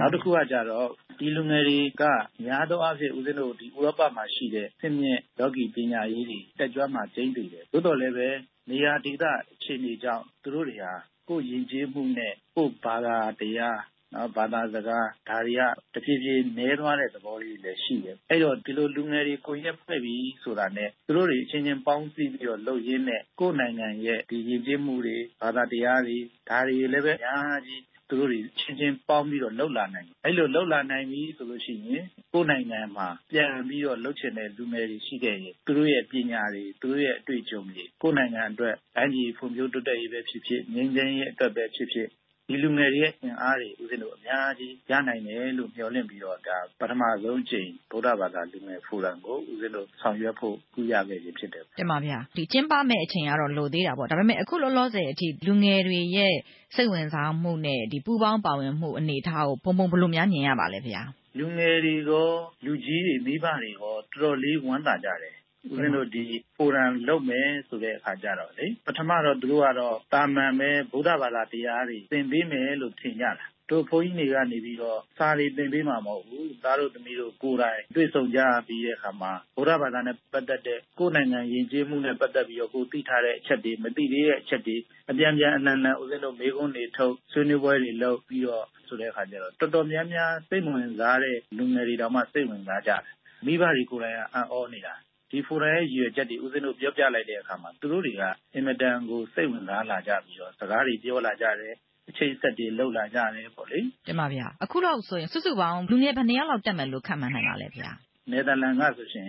ဒါလူငယ်73ယောက်လောက် တက်ကြမှာပေါ့ နော်ဝေနိုင်ငံကဆိုလို့ရှိရင်လည်းပဲဦးဇင်းတို့15ယောက်ရောက်20လောက် တက်ဖို့ရှိတယ် ဖိုရမ်ကျင်းပမဲ့ဒိမတ်နိုင်ငံကဆိုလို့ရှိရင်လည်းပဲ ဒီဖိုရမ်လုပ်မယ်ဆိုမှ ဦးဇင်းတို့နဲ့ ဆက်သွယ်လာတဲ့ လူငယ်လေးတွေ တွေ့လာရတယ်ပေါ့တင်ပါဗျာ50နဲ့60ပေါ့ အဲ့လောက်တက်မယ်လို့ ထင်တယ် ဦးဇင်းတို့တက်နိုင်တဲ့လောက်လည်း လိုက်ပြီးတော့စီယုံထားတာပေါ့လေကခုန ဘုံဘုံမိန်သွားတဲ့အထဲမှာဒီအင်္ဂလန်လို နိုင်ငံမျိုးကကြတော့ ဗီဇာအခက်အခဲကြောင့် မပါနိုင်ဘူးဆိုတဲ့အခါကျတော့ တကယ်လို့များ အဲ့လိုမျိုး နိုင်ငံတွေက စိတ်ဝင်စားတဲ့အတွက် သူတို့ဘာသူတို့ ဗီဇာလျှောက်ပြီးတော့ ပူးပေါင်းပါဝင်ခြင်းနဲ့ဆိုရင်ရော လက်ခံပါလားဗျာ လက်ခံပါတယ် အမှန်တော့ အင်္ဂလန်က ကလေးတွေကတော့ လာတက်မယ်ဆိုရင်တော့ ကောင်းတယ် ဦးဇင်းတို့အတွက်ကတော့လေ အဲ့တော့ သူတို့လည်း ဖိတ်ခေါ်ပါတယ် ကျန်တဲ့နိုင်ငံတွေရောလေသူမြန်မာနိုင်ငံက တက်ချင်တယ်ဆိုတာတောင်မှ ဦးဇင်းတို့က ဖိတ်ခေါ်တယ် အဲ့တော့ ဦးဇင်းတို့က ဒုတိယအကြိမ်လောက်ဆိုရင်တော့ ဗုဒ္ဓဘာသာဆိုတဲ့ဟာ ကန့်သတ်မှု မဟုတ်ဘဲနဲ့ ဗုဒ္ဓဘာသာ စိတ်ဝင်စားတဲ့နောက်တိုင်းသား လူငယ်တွေရောပါ အကုန်လုံးပေါ့ ပါခဲ့မယ်ဆိုရင်တော့ဒါဦးဇင်းတို့က ဒီချက်ပိုကျယ်ပြန့်လာမယ့် သဘောတော့ ရှိတာပေါ့လေ အားလုံးသိကြတဲ့အတိုင်းပါပဲဖမုံလည်း သိမှာပါပဲပေါ့နော် ဒီ2016 19ကာလတွေအတွင်းမှာပေါ့ဒီမြန်မာနိုင်ငံထဲမှာဆွမ်းရောက်တဲ့ယဟန်တန်ဃာနဲ့ လူပုဂ္ဂိုလ်တချို့ကြောင့် ဖြစ်လာတဲ့ စိတ်မချမ်းမြေပွယ် အဖြစ်အပျက်တွေကြောင့်ပေါ့လေဒီဗုဒ္ဓဘာသာရဲ့ပုံရိပ်တချို့ပြည့်ယွင်းသွားခဲ့ရတဲ့အတွက်ကဘာမှာ ပြည့်နေတဲ့ ဗုဒ္ဓဘာသာဝင်တချို့ဟာ ကိုကိုကို မြန်မာနိုင်ငံက ဗုဒ္ဓဘာသာလို့ ပြောဖို့တောင်မှပဲ စိုးရိမ်ထိတ်လန့်ရတဲ့ အနေအထားမျိုး ဖြစ်ခဲ့ရတယ်ပေါ့လေ အဲ့တော့ဒီဥရောပမှာကျင်းပမယ့်ဒီဗုဒ္ဓဘာသာဖိုရမ်ကနေပြီးတော့ မြန်မာနိုင်ငံမှာဖြစ်ခဲ့တဲ့ ပြဿနာတချို့ကြောင့် ကျဆင်းသွားတဲ့ ဗုဒ္ဓဘာသာရဲ့ ပုံရိပ်ကို ပြန်လည်မြင့်တင်နိုင်ရေးကိစ္စတွေ ဘာတွေရော ဘုံဘုံတို့ ဆွေးနွေးဖြစ်နိုင်မယ်လို့ ထင်လားဖေ။ကမ္ဘာအဖြစ်ပြက်တွေဆိုတာက တယောက်ပြောတာတစ်မျိုး တယောက်ပြောတာတစ်မျိုး ဒါမျိုးလေးတွေလည်း ရှိတာကိုတူတဲ့တစ်ဖက်တည်း ရှုထောင့်တစ်ခုတည်းကနေ ကြည့်လို့မရတဲ့အပိုင်းတွေလည်း အများကြီးဆိုတော့ ဦးဇင်းတို့အနေနဲ့ကတော့ နိုင်ငံရေးတွေတို့ ကမ္ဘာမှာ ဟော့ဖြစ်နေတာတွေတို့ ဒါတွေက ဦးဇင်းတို့ ဆွေးနွေးကြမှာတော့ မဟုတ်ဘူး ဒီလူငယ်တွေကိုယူတရားအထုတ်နည်းလေးတွေပေးမယ် ဗုဒ္ဓဘာသာနဲ့ပတ်သက်ပြီးတော့ ကြားထားတဲ့ မှားယွင်းချက်လေးတွေ ဒါလေးတွေကို ဦးဇင်းတို့ ပြန်ပြီးတော့ ဖြည့်ရှင်းပေးမယ် မှန်တဲ့ဟာလေးတွေ ပို့ပြီးတော့ ဦးဇင်းတို့ ပြည့်စုံအောင်လုပ်ပေးမယ်ပေါ့အဲဦးဇင်းတို့က ဒီရွယ်ချက်နဲ့ လုပ်တာဖြစ်တဲ့အတွက်ကြောင့် စောစောက ဒကမာကြီး မေးသလောက်တိုင်းတာအထိတော့ ပေါက်သွားမယ်လို့တော့ မထင်ဘူး သို့တော်လည်းပဲ ဒီလူငယ်တွေတဲမှာတော့ အထင်မြင်လွဲနေတဲ့ဟာတွေတော့ဒါရှင်းသွားအောင်တော့ ဦးဇင်းတို့ လုပ်ပေးနိုင်မယ်လို့ ထင်ပါတယ် တင်ပါဗျာ ခုနမေးခွန်းကို တပည့်တော်ကနေပြီးတော့ဖုံဖုံကို အခုမေးခဲ့ပြီပေါ့နော် ဒီတပည့်တော်တို့ မြန်မာနိုင်ငံရဲ့အစွန်းရောက်တန်ခါတချို့ကြောင့်ကြာဆင်းသွားတဲ့ ဗုဒ္ဓဘာသာရဲ့ပုံရိပ်ကို ပြန်မြင့်တင်ဖို့ကို ဘယ်လိုများလုပ်နိုင်လိမ့်မယ်လို့များဖုံဖုံထင်ပါလဲဗျာဘယ်လိုလုပ်နိုင်မလဲဆိုတော့ ပုံရိပ်မကောင်းတာရှိရင်တော့ ဦးဇင်းတို့ ပုံရိပ်ကောင်းတွေ များများပြနိုင်အောင် လုပ်ကြရမှာပဲပေါ့ ဒီယဟန်တန်ဃာတွေဆိုတာ များသောအားဖြင့်ဒီ meditation လုပ်မယ်ဟို logi ရေးရာတွေမှာ သိပြီးတော့ ရှုပ်ရှုပ်ခက်ခက်တွေ ပါနေတာတွေ မရှိဘူးပေါ့ အများစုကတော့ ဒီလိုပဲရှိတယ်ဆိုတာ ဦးဇင်းတို့ပြောပြအဲ့တော့ သူတို့ရဲ့ ပုံရိပ်ထဲမှာလည်းပဲ အဲ့ဒီအများစုရဲ့ ဘဝနေထိုင်မှုစနစ်တွေ ဒါတွေများများသိအောင်ဒါဦးဇင်းတို့ မီဒီယာတွေနဲ့ဟလာဦးဇင်းတို့ လက်တွေ့နောက်တိုင်းမှာ ကျင်လည်နေရတဲ့ ဘုန်းကြီးတွေနဲ့ ပူးပေါင်းပြီးတော့ လုပ်သွားမယ်ဆိုရင်တော့ဒါအများကြီး ဦးဇင်းတို့ဒီပုံရိပ်က တက်လာမှာပေါ့လေဒါဦးဇင်းရဲ့ ခံယူချက်ကြတော့ ဒီကောင်းတာတွေလာများများပြောပြလိုက်လို့ရှိရင် အဲ့မကောင်းတာလွှမ်းသွားတာ မကောင်းတာတွေကြီးပဲ များများပြောနေအဲ့ကောင်းတာတွေ ပြောဖို့ အချိန်တွေက နည်းသွားတာလေတပည့်တော် အဲ့စကားလေးကို မှတ်သားထားပါမယ်ဖေဟာမှန်ပါတယ် မကောင်းတာတွေ ပြောတာများရင် ကောင်းတာပြောဖို့ အချိန်နည်းသားမယ်ဆိုတော့အင်မတန် တန်မှုရှိပါတယ်ဖေဟာဥတင်ပါတယ်ဖေဟာဟုတ်ပါပြီအားရဖေဝိုင်းလို့သူတော်ခက်မှာပါရှင်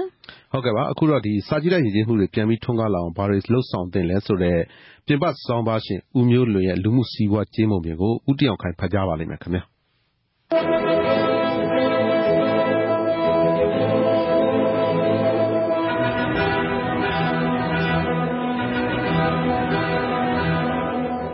ပြီးခဲ့တဲ့မေလ3ရက်နေ့ကမြန်မာနိုင်ငံနေပြည်တော်မှာ18ကြိမ်မြောက်အရှိတောင်အာရှစာကြည့်ရိုက်မှုများညီလာခံကိုအင်ရှင်အဖြစ်နဲ့ကျင်းပခဲ့ပါတယ်။ညီလာခံမှာနိုင်ငံတော်အတိုင်ပင်ခံပုဂ္ဂိုလ်ဒေါ်အောင်ဆန်းစုကြည်ကိုယ်တိုင်တက်ရောက်ပြီးအပွင့်အမှားစကားပြောပါတယ်။ညီလာခံကိုအင်ရှင်အဖြစ်ကျင်းပတာနဲ့ဆက်ဆက်ပြီးလက်ရှိမြန်မာနိုင်ငံရဲ့စာကြည့်တဲ့ယဉ်ကျေးမှုအခြေအနေကိုလည်းပြောကြဆိုကြပြည်သူတွေလည်းအချမ်းမြင့်လောက်သိခွင့်ရခဲ့ကြပါတယ်။မြန်မာနိုင်ငံနဲ့ပတ်သက်ပြီး သာသနာရေးနဲ့ ယဉ်ကျေးမှုဝန်ကြီး သူရဦးအောင်ကို ပြောတာက ကျောင်းသားဆရာနဲ့သူတေသီတွေအနေနဲ့ စာကြည့်တိုက်ကိုတွားတာအားနေပါတယ်။ဒီဘက်ခေတ်မှာ ကျောင်းသူကျောင်းသား ကလေးငယ်တွေက စာကြည့်တိုက်ဆိုတာ ဘာမှန်းတော့မသိကြပါဘူး။ဒါကြောင့် စာကြည့်တိုက်တွေရဲ့ အခန်းကဏ္ဍကို လူငယ်တွေ မျိုးဆက်သစ်တွေ ပိုပြီးစိတ်ဝင်စားလာအောင် မြင့်တင်ပေးဖို့အတွက် ကျွန်တော်တို့ဝန်ကြီးဌာနအနေနဲ့ နိုင်ငံတကာပညာရှင်တွေနဲ့ တိုင်ပင်ပြီး ဒီညီလာခံကို ကျင်းပခဲ့တာဖြစ်တယ်လို့ ပြောပါတယ်။ သူရဦးအောင်ကိုပြောတာ အတော်လေးရှင်းပါတယ်။ဒီဘက်ခေတ်ကျောင်းသူကျောင်းသား ကလေးငယ်တွေက စာကြည့်တိုက်ဆိုတာ ဘာမှန်းတော့မသိတော့ပါဘူးလို့ ဆိုလိုလိုက်ကတည်းက မြန်မာနိုင်ငံရဲ့ စာကြည့်တိုက်ယဉ်ကျေးမှု ထွန်းကားမှုအနေထား စာဖတ်ခြင်းတလေပညာဆိုတာကို ကျောင်းသင်ရုံတစ်ခုတည်းမဟုတ်ဘဲ အခြားသော စာအုပ်စာတမ်းတွေကနေလည်း ကိုကားဆက်ဆက်စီးပူးရယူနိုင်တယ်ဆိုတဲ့အသည့်ဘလောက်နှိမ့်ကြနေတယ်လဲဆိုတာ မှန်းဆနိုင်ပါတယ်။လက်ရှိ မြန်မာနိုင်ငံက စာကြည့်တဲ့ယဉ်ကျေးမှုအခြေအနေ ဘယ်လိုရှိပါသလဲ စာကြည့်တဲ့ယဉ်ကျေးမှုနဲ့ စာဖတ်တဲ့ဓလေ့ ထွန်းကားလာအောင် ဘာတွေလုပ်ဖို့လိုမလဲဆိုတာ အခုတစ်ပတ် ဆွေးနွေးတင်ပြသွားပါမယ်။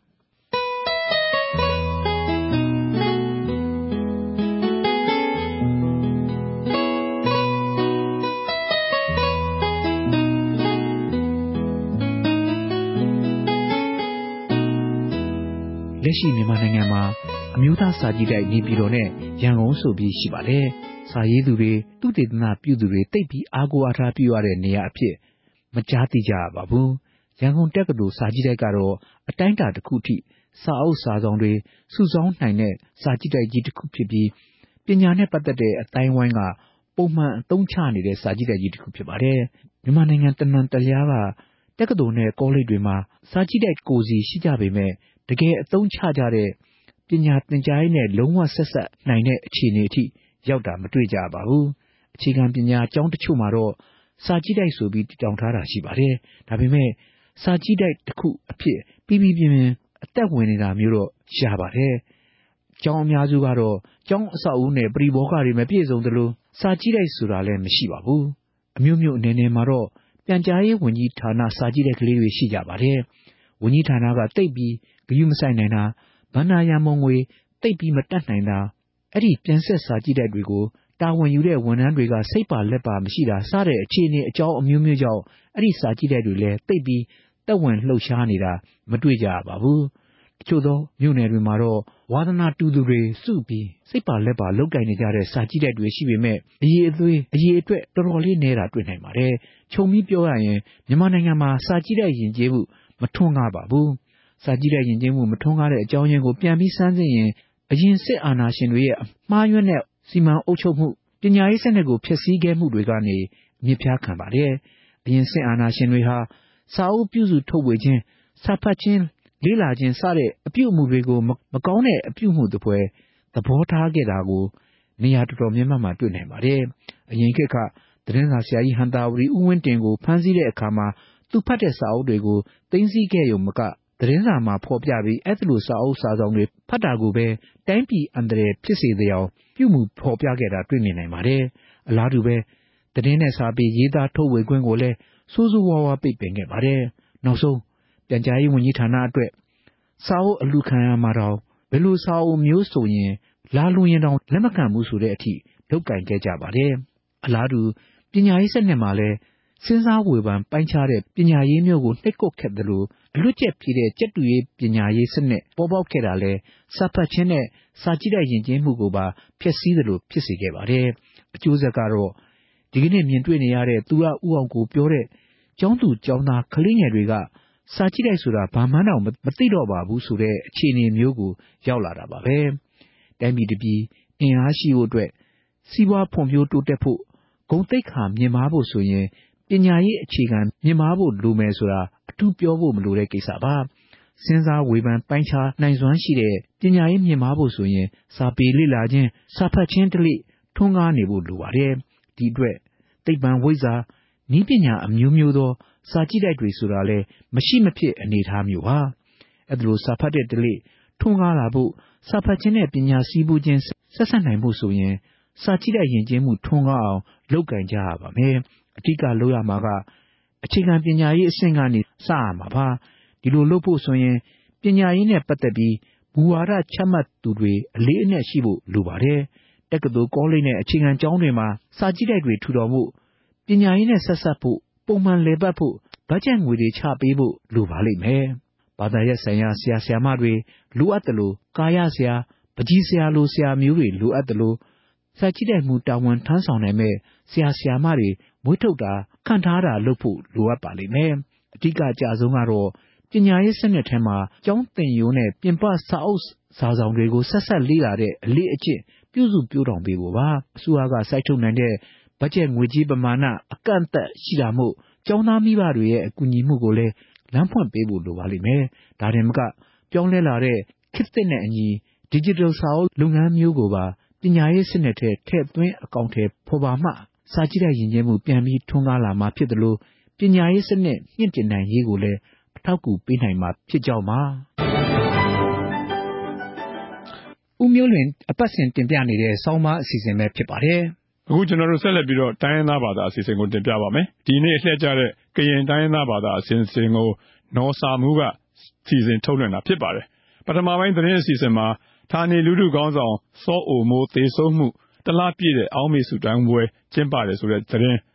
ဒါအပြင်နေရပြန်ဒုက္ခတဲ့63ယောက်ကိုမြန်မာအစိုးရထံကိုလွှဲအပ်ပြီးစီးသွားပြီဆိုတဲ့သတင်းတွေကြားရမှာပါ။သတင်းတွေပြီးဆက်လက်တင်ပြမယ်ဆောင်းပါးကဏ္ဍမှာတော့ကရင်ပြည်နယ်ဖာပွန်ခရိုင်လူတော်မြို့နယ်အတွင်းမှာဖြစ်ပွားနေတဲ့တိုက်ပွဲတွေနဲ့ပတ်သက်ပြီးတော့ဆောင်းပါးကိုထုတ်လွှင့်ပေးပါမယ်။အခုတော့ကရင်တိုင်းရင်းသားဘာသာနဲ့ဆက်လက်နားဆင်နိုင်ပါပြီခင်ဗျာ။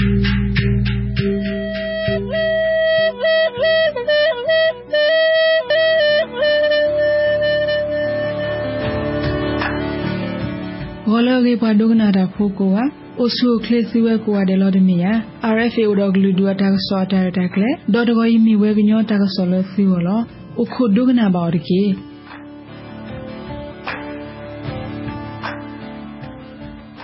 ဘွာဒုကနာတာဖိုစီ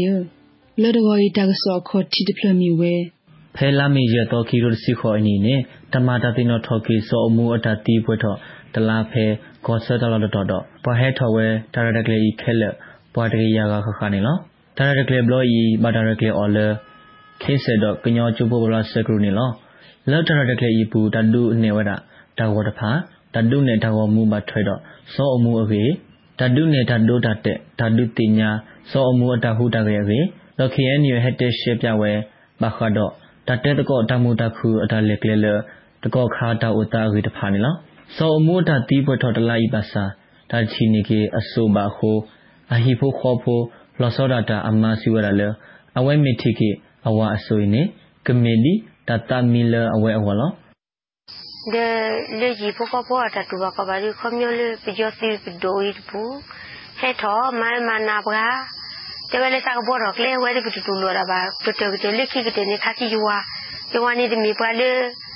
de le ji po ko po ata tu ba ko ba ri khom yo le pi jo si pi do i pu he tho ma ma na bra te ba le sa ko bo ro kle we ri pi tu lo ra ba pi te pi le ki ki te ne kha ki yo wa yo wa ni de mi pa le a tho di tho da da no mi mi na pa ro wa pho pa tu li pho lo le wu lo ge lo le kum le a kha sa lo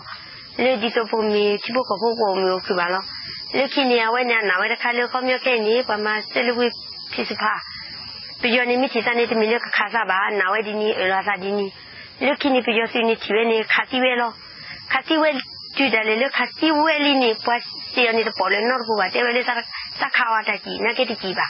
အစီနေမီလာတာလောတိလောချေလော တခါလုခဲနေရလို့စညာလေပွားဟူရခေါ်ချခဘုန်နေတဖက်လေနော်ဘူပါကျစားတယ်မီပါကျစားတယ်မီပါမတဲဝဲလာတာစီတဲ့တမီတာတော်လီလာစီနီနီအစီပါတီလီတဲ့ပမာကီစီလေပါတလေတလေကီတလေပမာစရာမတဲပြောင်းတော့ပါစ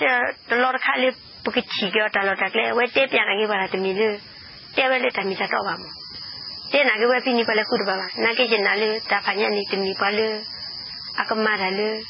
အလေထော်လေတော့ပါ ရေရနေလိခိတနေခဲနေရတော့စညာလေဒီလေဒီလေနေကဘာပြပါလားပူတ်တီလုံးအဖို့နဲ့ချိဖို့ကတလောခိနီလောမြတ်တဲ့တော်လည်းနီဝလာတာခါစီစာပါရကနေကပိုင်ပြသာပူရောတဲဝဲတလောလောဝီချီလောကိုမင်းနော်ဘာမှမဟောပလေတကနေတဲဝဲလောဝလာတာခါစီစာကစပါရကနေဒါကပိုင်ပြသာပါပူလောလက်ချိကတဲ့တဲဝဲဒီနီနော်ကိုချက်တော့နေခင်မင်းလေးစိကနိုင်တဲဝဲဒီနီ နော်နာကင်းရေးချစားတယ်မြပါဝလာခါစီဝဲပါရကနေဒီအဖို့တာပါမနော်ဆိုနေကပိုင်ပြဝဲပူတော့ကပိုင်ပြလောဒီပြဝဲနေတစီပါလောလီတကီလောနာဝရကတိဒီဆိုတာပါမလို့ဆိုလေလေပုကူလီတဲ့ပမာကိစီလားဒီစလို့ကြရကတိကျိုးကိတဲ့ချိကပတ်တူပါခေါ်ပါကိနေကဲတော့တကောတာခေဖာလို့လေပူလီမီမီကပလဲနူလူနလူတဲ့မူတကိုသရ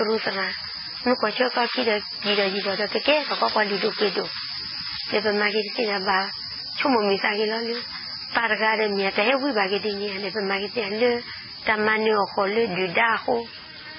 တဲ့တဲကဲတော့ပြစာဒီနေပမကြီးစီနေပါမိလေပကြော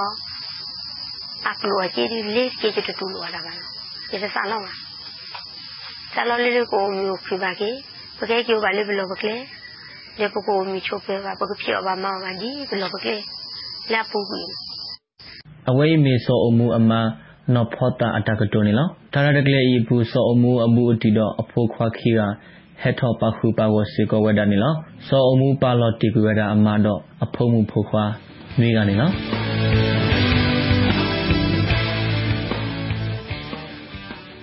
ဒေါ်ဒါကစောခိပလဖလခေါနီမီဝဲကောဘယောကောဆပဘကောဘခေဘူးခရစ်စီဘလက်ကေကဒါကေဆူကောဘယောဘူးဖဲလာမင်ဝီသောအနီနော်ပဒဲဝဖိုလဒဲဝယေဖလဘူး ဘာတာရေကလေအလောတူလို့ကိုအဝက်စီအတာကေကဒါကေလကောဘယောတော့ကောချတေဘလို့ခိဖူရဘဆလောပပကောခဲဖို့တာကေကဒါကေမေဝတာတာကလေခိဘလတ်ဘလလေကောဆဘကောဘခဲဖို့ကေကဒါကေဆုကောဘယောဘူးလောကောဘယောဘကောဘခဲဖို့တဖိုင်ကေကေကဒါကေယောနေ UNHCR တော့ကောဘယောတော့ကြောတဲ့ပပောင်းပါဒါဖာရက်လေမတ်ကိုတာလတာကီရှော့ကရဝဲစီယောနော်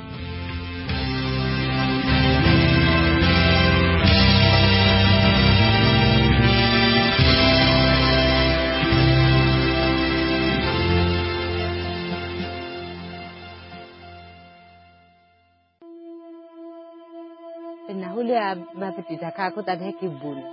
heki bun lo na wa le ta ke he ga lo lo bu ba bu po do bu ki ji la ko na lo ke le ya bu chu wa le na u do te ke ya ta ba go wa bu chu bu chu mo le ta ba go lu la ya ro da mi mi le bu la ya bu ba chi ပဒုကနာတာဖိုတေစတ်ထော်ဖဲလာဖေဖော်ဝါရီခီစီမီတောခီရိုတစီခိုအနီနေပယောတုခဝဲတာ လူတော့ကစားတော့ဖိုဖဲအဝတိခေါ်ဝဲတာဘယောကလေအစကတော့နော်ဒီနေ့တော့စားထောက်ဖဲလာမရှာလူတော်အနေနဲ့ဘယောသူစအထဝရအတူလလုံဘလတော့ခေဘူးအဟောကဝဘူးဟုတော့ဖုရပါဘခေအခုတူရဆူပွားဘူးနော်တော်တော်ခေါ်ဖဲဘယောသူဟက်သူထော့တော်တော်ခေါ်ဖဲဘယောသူဟက်သူထော့အတာအစကတော့ဒါဒုကေထော့အတာလဲကညောတော့ကလူထပ်လက်သူမလို့တော့ဘယောအတူအဘဇာ တဘလူဒေါ်လီနော်ကတော်ခဲနေဘွာတော်ဖိုခီထိုးရေကရဘခွေမှုဟဖလို့လဘွာလာကလာဖဲတဆုခဆကတော်နေနော်တကောရခဲလေးပတူပါရီအိုမီညိုဟိုတာတာအော်ဘလတာချူတာခါတာဘဟာဝလာဒီဘလဒီမီလေဒိုဖလပူကီလီဟဲတော့ဘဟဲတာကိုတာချီဘာလောဘာကြလေဘလဖူဘလီလာဖူဖဲလူဒနာဘာဒီမီနော်ချိုတေနော်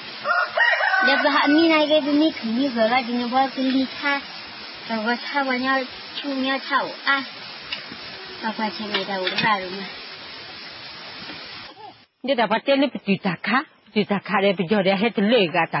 ตุตาตอเดตาลิปยอเฮตมีบางยอเร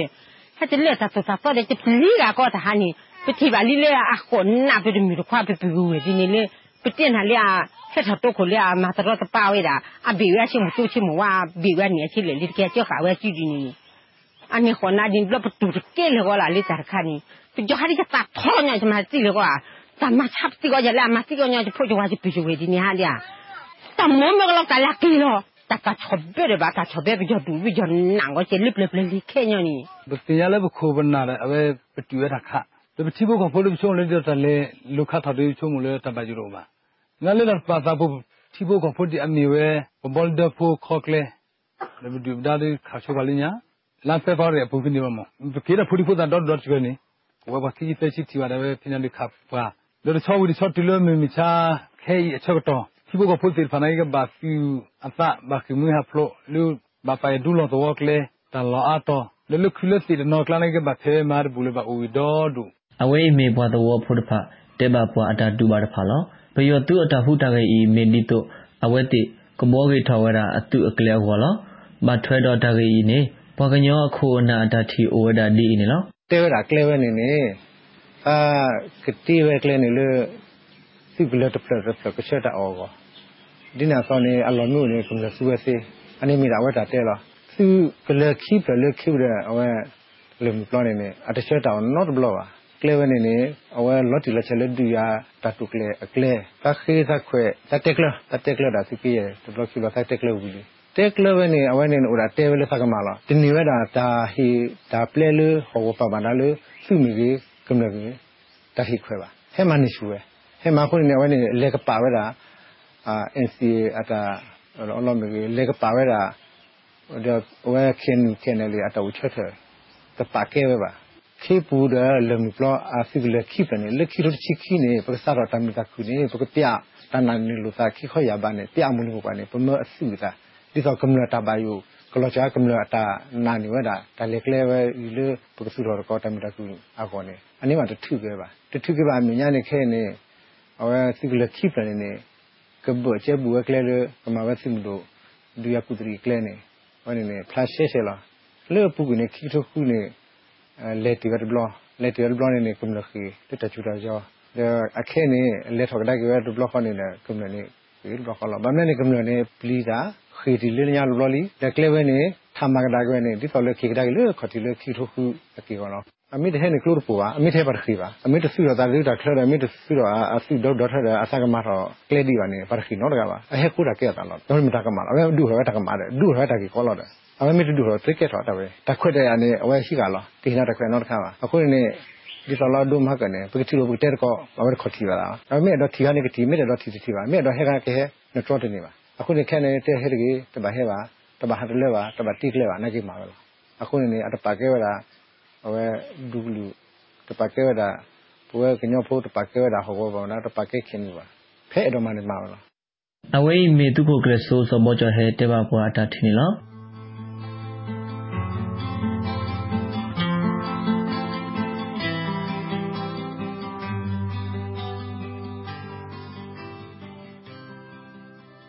စာရက်ကေဒူခဝရကမတီဒီဖူရချီလိုဒါဝဲစီကျေရတာရေးကြည့်လေတာသာချီလိုနဲ့ကြရပါသာချဟဲပါအဲသာဝခါလခသာအတရတကေပတော်မမေတူလိုရဲ့ရဲချေရဲနာပြခမျိုးတို့ပါမဒီပတိပိယညဒီကိုဘပါတော့ကတပ်ပနောတပ်ပနောမိမိကားနီကပါလေဒီရဲကလောဝဲနေရတို့မေမေကွာကညနီကပါလေကလေဝနီကတဲ့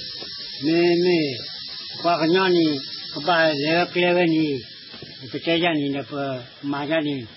တကရဟထောဟဲထောအစီပူရာတပရွှာထောစုပါတပ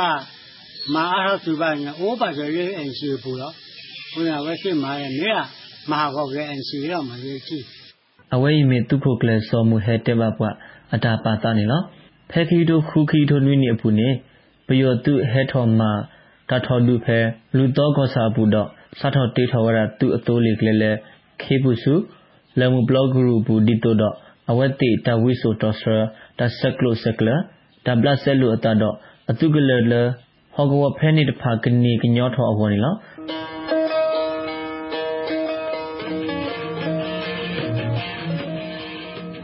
ဒေါပွေဘာဒုကနာတာဖိုစီဘာထရောဘညောတာကဆိုဤပလာဟီမူဒါခေါမီဝဲယာဆာမူ ဒီညာသောတာကဆိုလပဖာစီတဖိုင်အလောမျိုးလဘကဘာဘောရီထောဒေါ်စီမဲတို့ရှရောစီတာကဆိုနေဝီတာဆူဆက်ကလိုဘာတော့ RFA ကညောကလိုတာတာကလေဟဲလိုတက်ဆိုနော်ရီဝါခေါ်ဝတခီယခွီသလူခိကေဘဒူလိုစီတာဟေကူဖာတော့ကွဲမှုစီလစီကဆက်ကလိုတော့ဘာထောဘူးလော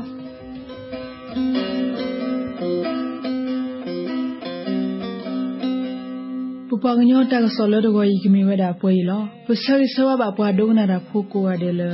အိုခိုဒု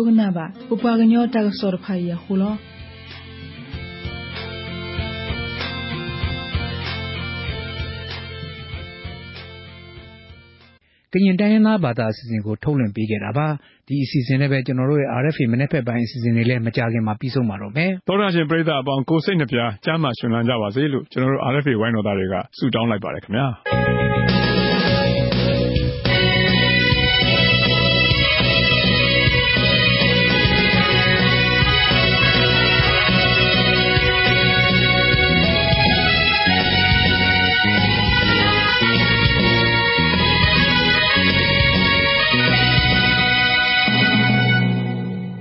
have been listening to Radio Free Asia.